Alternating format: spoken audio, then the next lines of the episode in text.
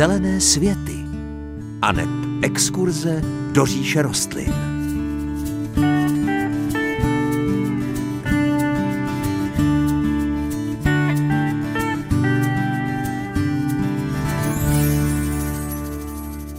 Páteční dopoledne i tentokrát bude patřit magazínu Zelené světy. Rozhodli jsme se s Pavlem povědět vám víc o dvou známých listnatých stromech. Tím prvním bude bříza. Dozvíte se, jak moc je a nebo není náročná na pěstování, kam si ji vysadit nebo kde se jí bude dařit. No a druhým listnáčem pak bude habr a u něj zmíníme odrůdy, které se hodí i do rodinné zahrady. Tím ale neskončíme, představíme taky rostlinu s krásným jménem liliovník tulipánokvětý a odpovíme na vaše pěstitelské dotazy. U poslechu magazínu pro milovníky zahrad vás vítá Hanka Šuberová a Pavel Chlouba.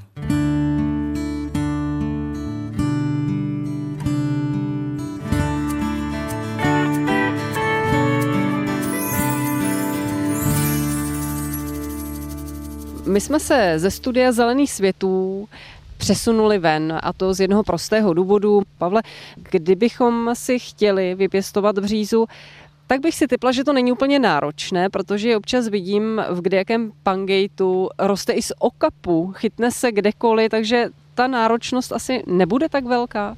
Ono je to trošičku malinko jinak. Bříza, když vyklíčí, tak je schopna opravdu eh, žít na různých místech ve velmi těžkých podmínkách, ale bříza trošku hůře snáší přesazování, takže když už si chceme pořídit větší břízu, tak v té první části života ten strom nemá úplně vždycky tak jednoduché. Ale když už jsme se teda dostali k tomu, tak bychom možná mohli zmínit, že pokud budeme břizu vysazovat z květináče, tak žádný problém nikdy nastat nemůže. Ale kdo by si chtěl koupit větší strom a měl by ten strom už zemní bal, tak vždycky je lepší vysazovat břizu v jarním období, v období předtím, než se začínají, nebo když se začínají nalévat pupeny listové, tak to je období, kdy ta břiza je nejvitálnější. Ale asi ještě než je vysadíme, tak si musíme vybrat kterou vlastně a říct obecná pravidla o tom, co bříza potřebuje, eh, co dá, co nabídne a vlastně jaké má požadavky. Já bych začala, Pavle, tím správným stanovištěm. Co má ráda, když se jí bude dařit? Eh, tak většina bříz, které máme v sortimentu, tak patří ke stromům, které jsou relativně velmi nenáročné, ale bříza má jeden základní požadavek a to je světlo. Bříza je silně světlomilný strom, to vlastně si posluchači mohou sami ověřit jednoduchou jízdou autem a díváním se do krajiny české, protože břízy, když vidíme někde ve volné krajině, tak stojí buď samostatně, anebo na okrajích lesu. Málo kdy najdeme pěknou, zdravou břízu v nějakém hustém zápoji. Tam prostě ta bříza nefunguje tak, jak má. Takže kdo si bude chtít vysadit břízu, musí mít zejména místo, které je dobře osluněné. A potom je velmi důležité, aby to nebylo v nějakém exponovaném místě, kde by třeba mohlo probíhat ošetřování komunikací solí, někde u silnice, protože na to jsou břízy velmi citlivé. Jaké má nároky na půdu? Těch bříz je eh, poměrně velké množství, takže i ty nároky se mohou malilinko lišit, ale obecně platí to, že půda nemusí být nějaká eh, extrémně kvalitní. Bříza je relativně velmi přizpůsobivá, ale pokud bychom hledali nějaké optimální místo, tak samozřejmě hlubší půda, vlhčí na tom suchém stanovišti, když budeme vysazovat starší břízu, tak to může chvilinku trvat, než si tam zvykne. Takže běžná půda, kterou máme obvykle k dispozici na zahradách nebo v parcích, pro většinu bříz eh, postačí. Já navrhuji, abychom teď zmínili nějaké druhy a odrůdy bříz. Máme k tomu úplně úžasné stanoviště. My jsme právě z tohoto důvodu eh, se vydali na místo, kde je sbírka různých druhů bříz a tak můžeme vidět ten velký rozdíl mezi jednotlivými druhy a odrůdami. Pavle, zaujala mě jedna, která má, jak už pro břízu bývá, typické bílý kmen, ale má tam málo takových těch černých vrypů, rých a je taková jednolitá. Co to je zač? těch eh, bříz je opravdu velké množství, které se uh, mohou uh, lišit zejména v detailech.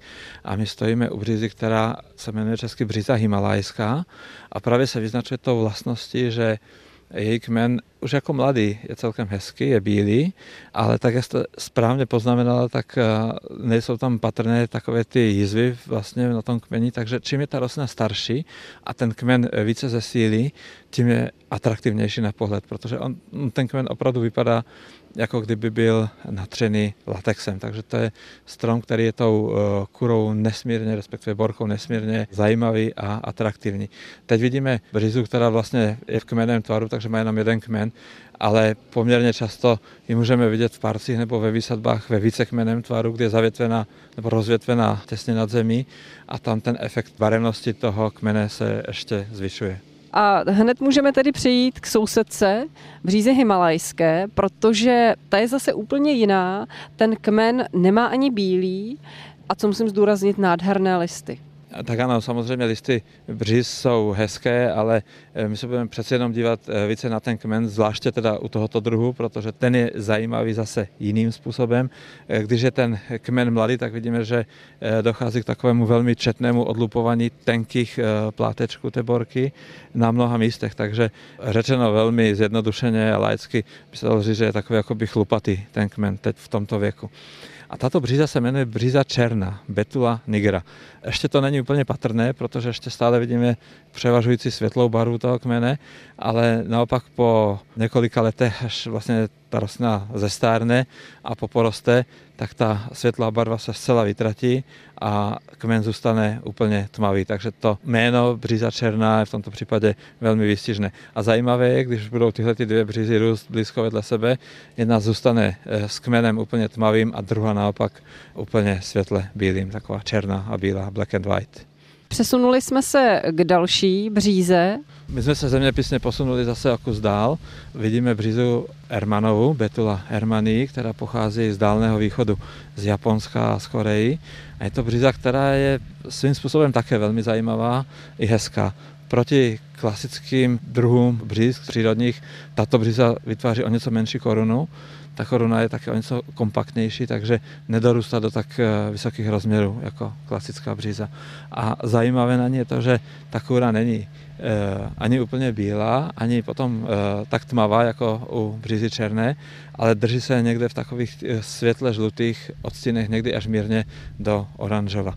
A zajímavé na té bříze je to, že ona raší velmi brzo, takže to je takový první posel nadcházejících jarních dnů. Ale když brzo raší, tak také brzo opadává. Takže jak zvěstuje nastávající jaro, tak vlastně zvěstuje přicházející podzim.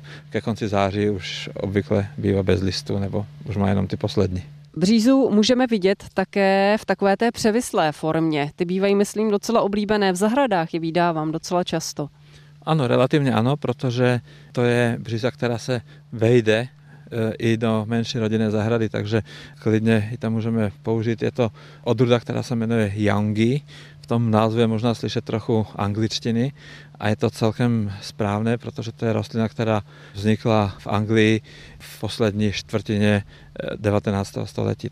Charakter eh, této břízy může být vlastně dvojí, záleží od eh, způsobu pěstování, protože dá se to udělat tak, že ta odruda se narobuje na kmínek a potom to vlastně vypadá jako deštníkovitě rostoucí strom, jehož větve jsou převislé a vlastně jakoby spadají směrem dolů.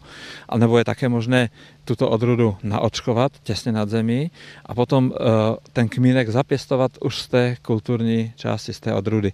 Ten kmínek potom podle toho, jak poctivě bývá vyvazovaný, může být eh, relativně rovný, ale může být i docela křivolaký a ta rostlina potom vypadá tak, že vlastně větve vyrůstají podél celého toho kmene a nemáme už eh, vlastně tak krásně deštníkovitý tvar té břízy, ale spíše to vypadá jako fontána, jako kdyby ty větve přetékaly vlastně z toho kmene eh, směrem dolů. Je to také velmi ozdobný tvar, ale nicméně u nás ten deštníkovitý je o něco populárnější. Když už si pořídím takovýto tvar břízy, znamená to pro mě nějakou starost eh, navíc třeba s údržbou, zastřiháváním? Musí se ještě dál nějak tvarovat, anebo prostě už ji nechám růst tak, jak je ten tvar daný a připravený? Eh, to je možná trošku subjektivní věc, každý to asi vnímá jinak. Já osobně mám rád, když se tomu stromu nechá volnost, aby prokázal, co je v jeho možnostech. Potom samozřejmě musíme počítat s tím, že takto zapěstovaný strom v dospělosti obvykle bývá více široký než vysoký. Nepřirůstá příliš do výšky, ale výhony rostou hodně do stran, takže časem nám opravdu z tohoto typu břízy vyroste eh, široký, velmi dekorativně působivý deštníkovitý strom. No a ještě na závěr jedna bříza s velkým listem. Eh, je to odruda Eh, břizy himalajské, o které jsme mluvili před chvilinkou. Ale neroste v příjmene jako ten původní druh, ale ta koruna je velmi silně převislá, dělá takový deštníkovitý tvar a je zajímavá tím, že samozřejmě ty větve budou, až ta rostlina zestárne, budou tak krásně bílé, jako je bílá ta eh, bříza himalajská. Takže je to odruda, která eh, vznikla v Anglii na začátku tohoto tisíciletí a už se eh, pomalu začíná pěstovat, takže myslím, že posluchači se s ní budou moct brzo potkávat v zahradních centrech.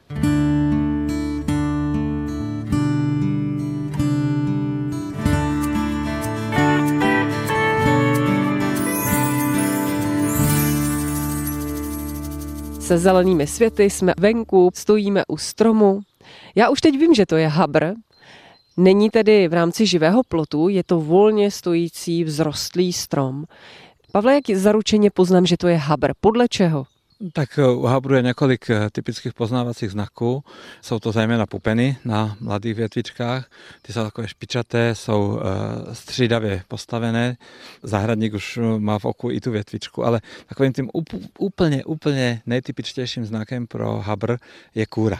Ta kůra je šedá, což není zase až tak výjimečné, takových šedých kůr máme celou řadu, ale u habru vlastně e, vystupuje na kmeni taková jakoby žilnatina a je vidět i volným okem a i když si na ten e, kmen šáhneme rukou a pohladíme ho, tak cítíme, jako kdyby e, z toho kmene vystupovaly takové žíly, které jsou jakoby trojrozměrné, takže to je úplně takový charakteristický, typický znak pro každý dospělý habr.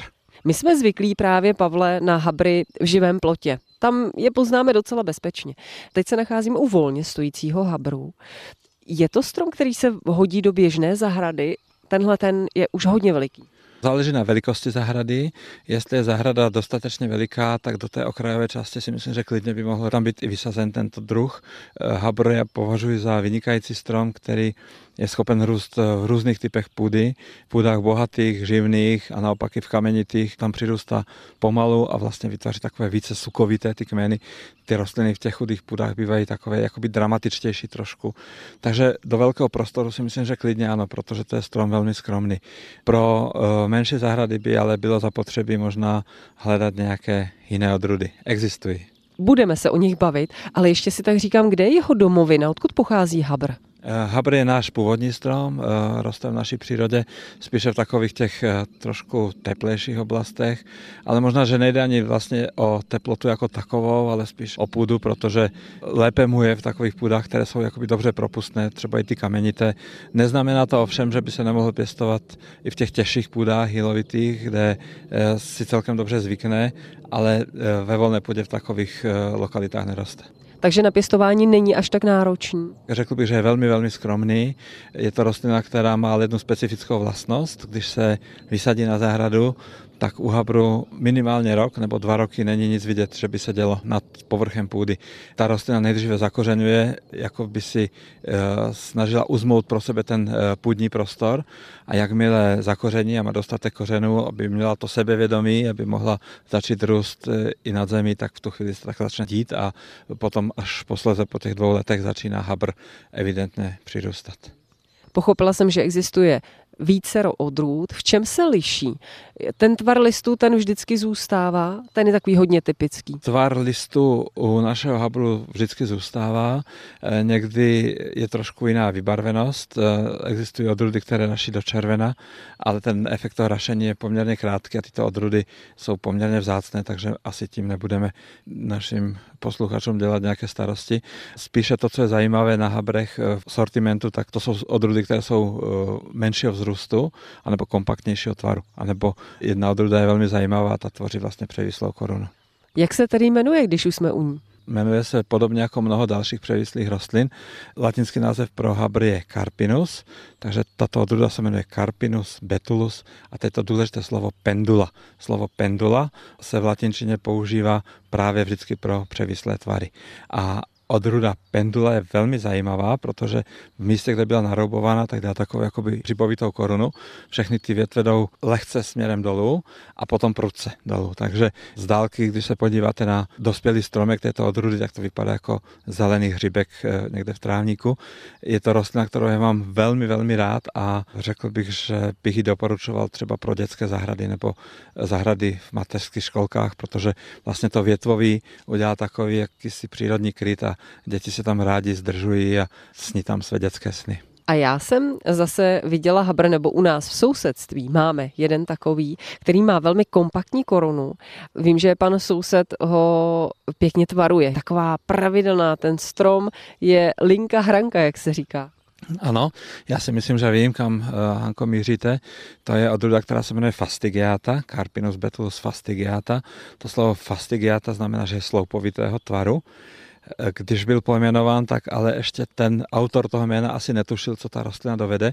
On je opravdu sloupovitý, když je mladý, ale dá se výborně tvarovat. Eh, někdy se používají pro tyživé ploty, protože zahušťuje tu korunu a vypadá velmi elegantně už, když je mladý.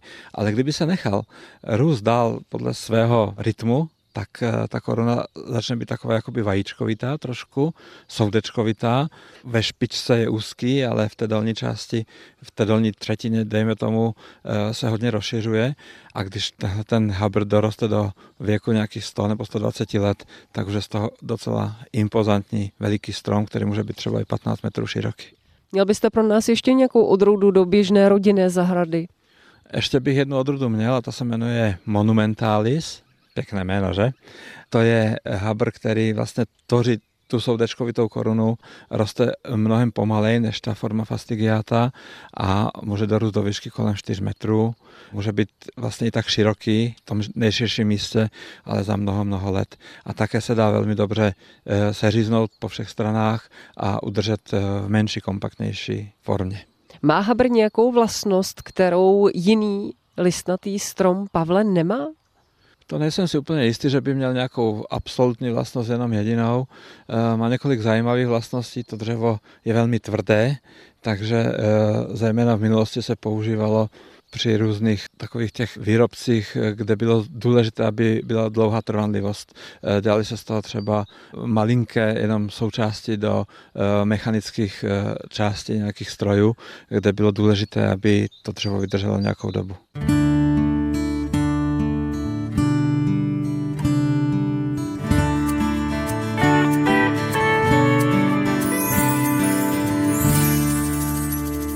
My jdeme na dotazy, které jsme dostali od našich posluchačů. Ten první zní. Dostala jsem jako dárek miniaturní růži. Mohu ji vysadit do záhonu? Tak ano, rozhodně to naše paní posluchačka může zkusit eh, vysadit na záhon tady tu růži, ale nikdy nevíme, jaký bude výsledek. Některé ty růžičky, které se prodávají jako miniaturní a pokojové, tak nejsou schopny vydržet naše klimatické podmínky, přes zimu zmrznou, protože jsou to takové hejsavky hejsavé ale většina z nich eh, na tom záhonku vydrží, může celkem zdárně růst i v těch následujících letech, ale často se stává, že eh, malinko změní svůj charakter. Jakým způsobem změní charakter? Co se s ní stane? No, stane se s ní to, že už nebude tak miniaturní.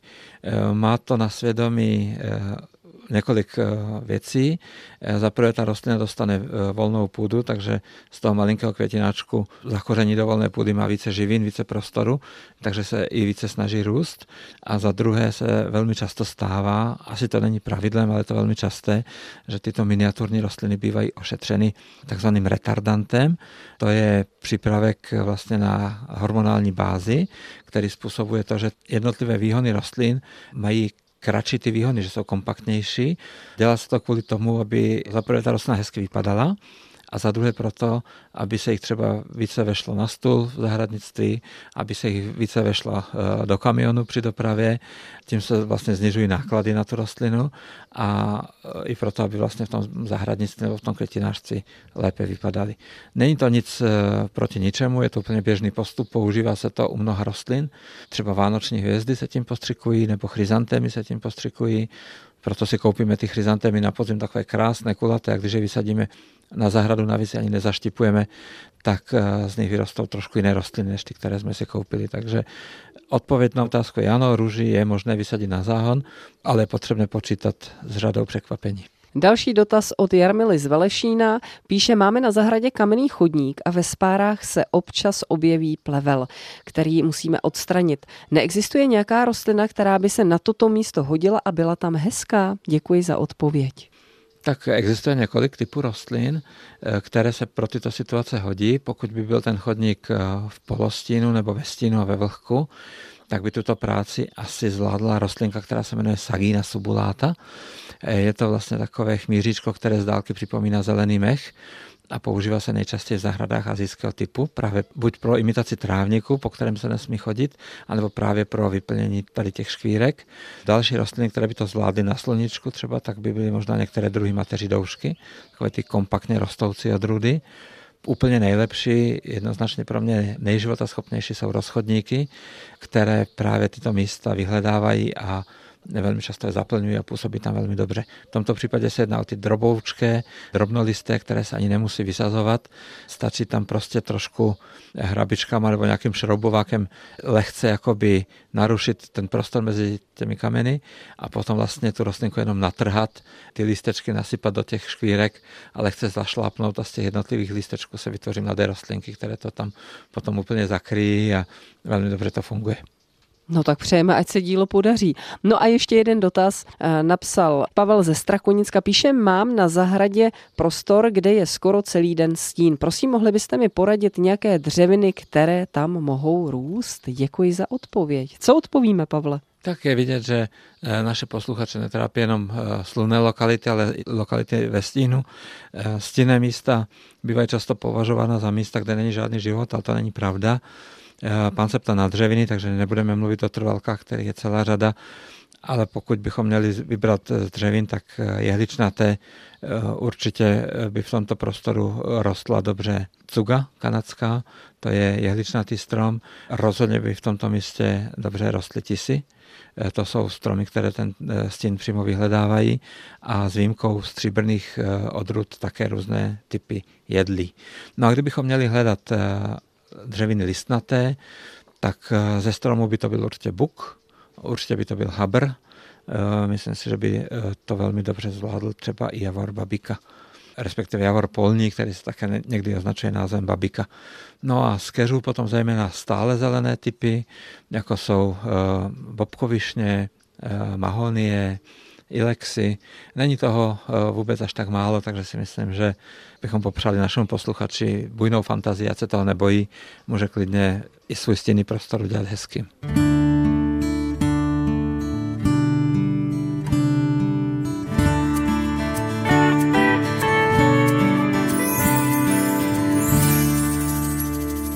My si v dnešních zelených světech představíme rostlinku, která se jmenuje liliovník tulipánu květý. Pavle, takový trošku jazykolam bych řekla. Eh, je to jazykolam jak v češtině, tak možná i v latině, protože latinsky se tento strom jmenuje Lyriodendron tulipifera.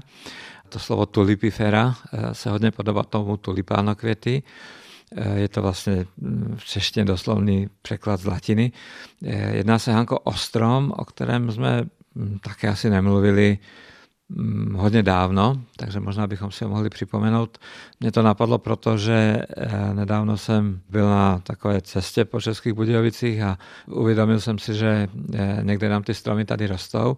Jsou to velmi dekorativní stromy, které se občas vysazují i na soukromé zahrady a právě díky tomu bychom si ho možná mohli trošku představit, vysvětlit si, co je to zač a proč ho máme tak rádi. Tak, pojďme si ho představit. Já jsem si myslela podle názvu, že to bude nějaká krásná rostlina, která se podobá lilii a má přitom květ, který má něco společného s tulipánem, takže jsem úplně vedle. No úplně vedle, Hanko, nejste ani trošku, protože lilii se sice moc nepodobá podle mě, eh, spíše se podobá tomu tulipánu, Jedná se o strom, je to strom, který pochází ze Severní Ameriky, roste tam na takových jako vlhkých eh, územích, často tvoří hodně souvislé lesy.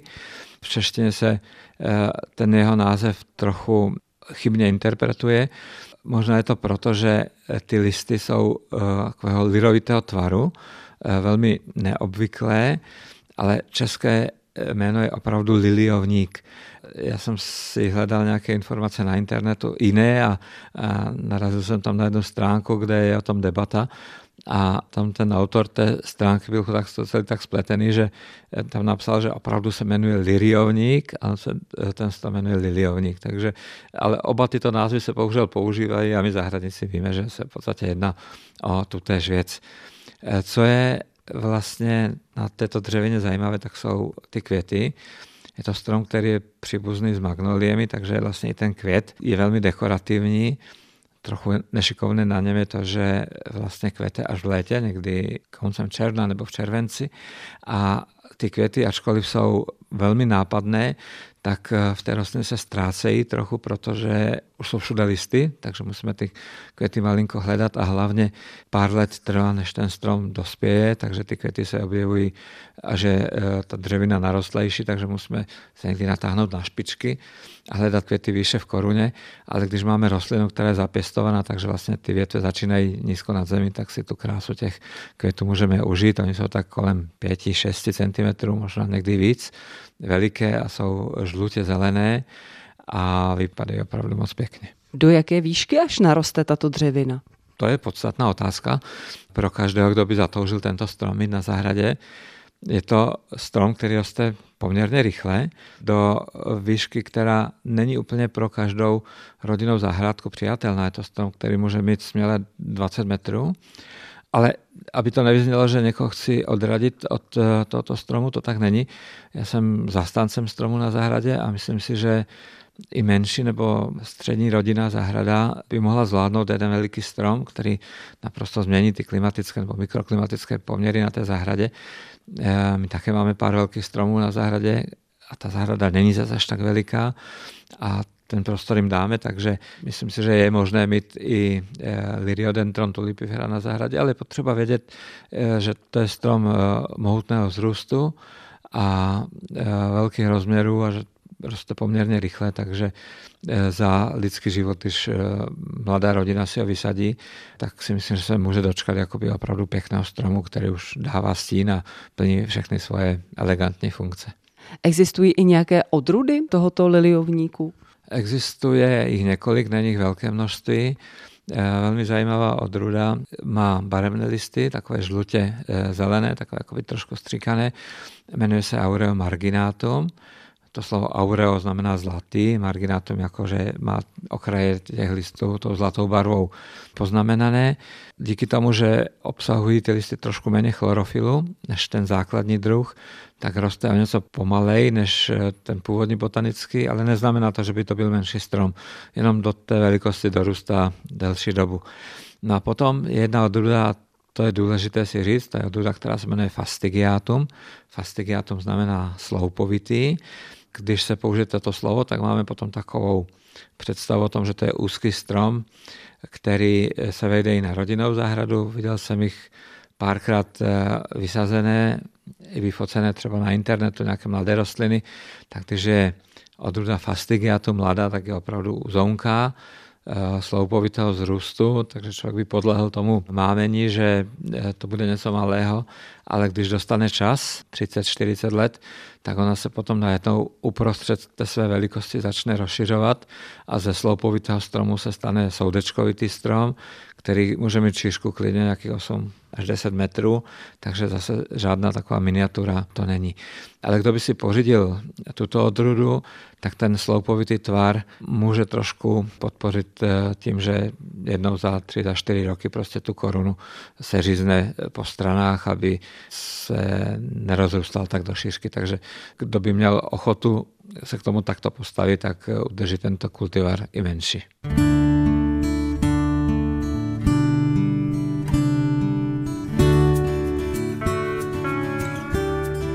To už je z dnešních zelených světů všechno.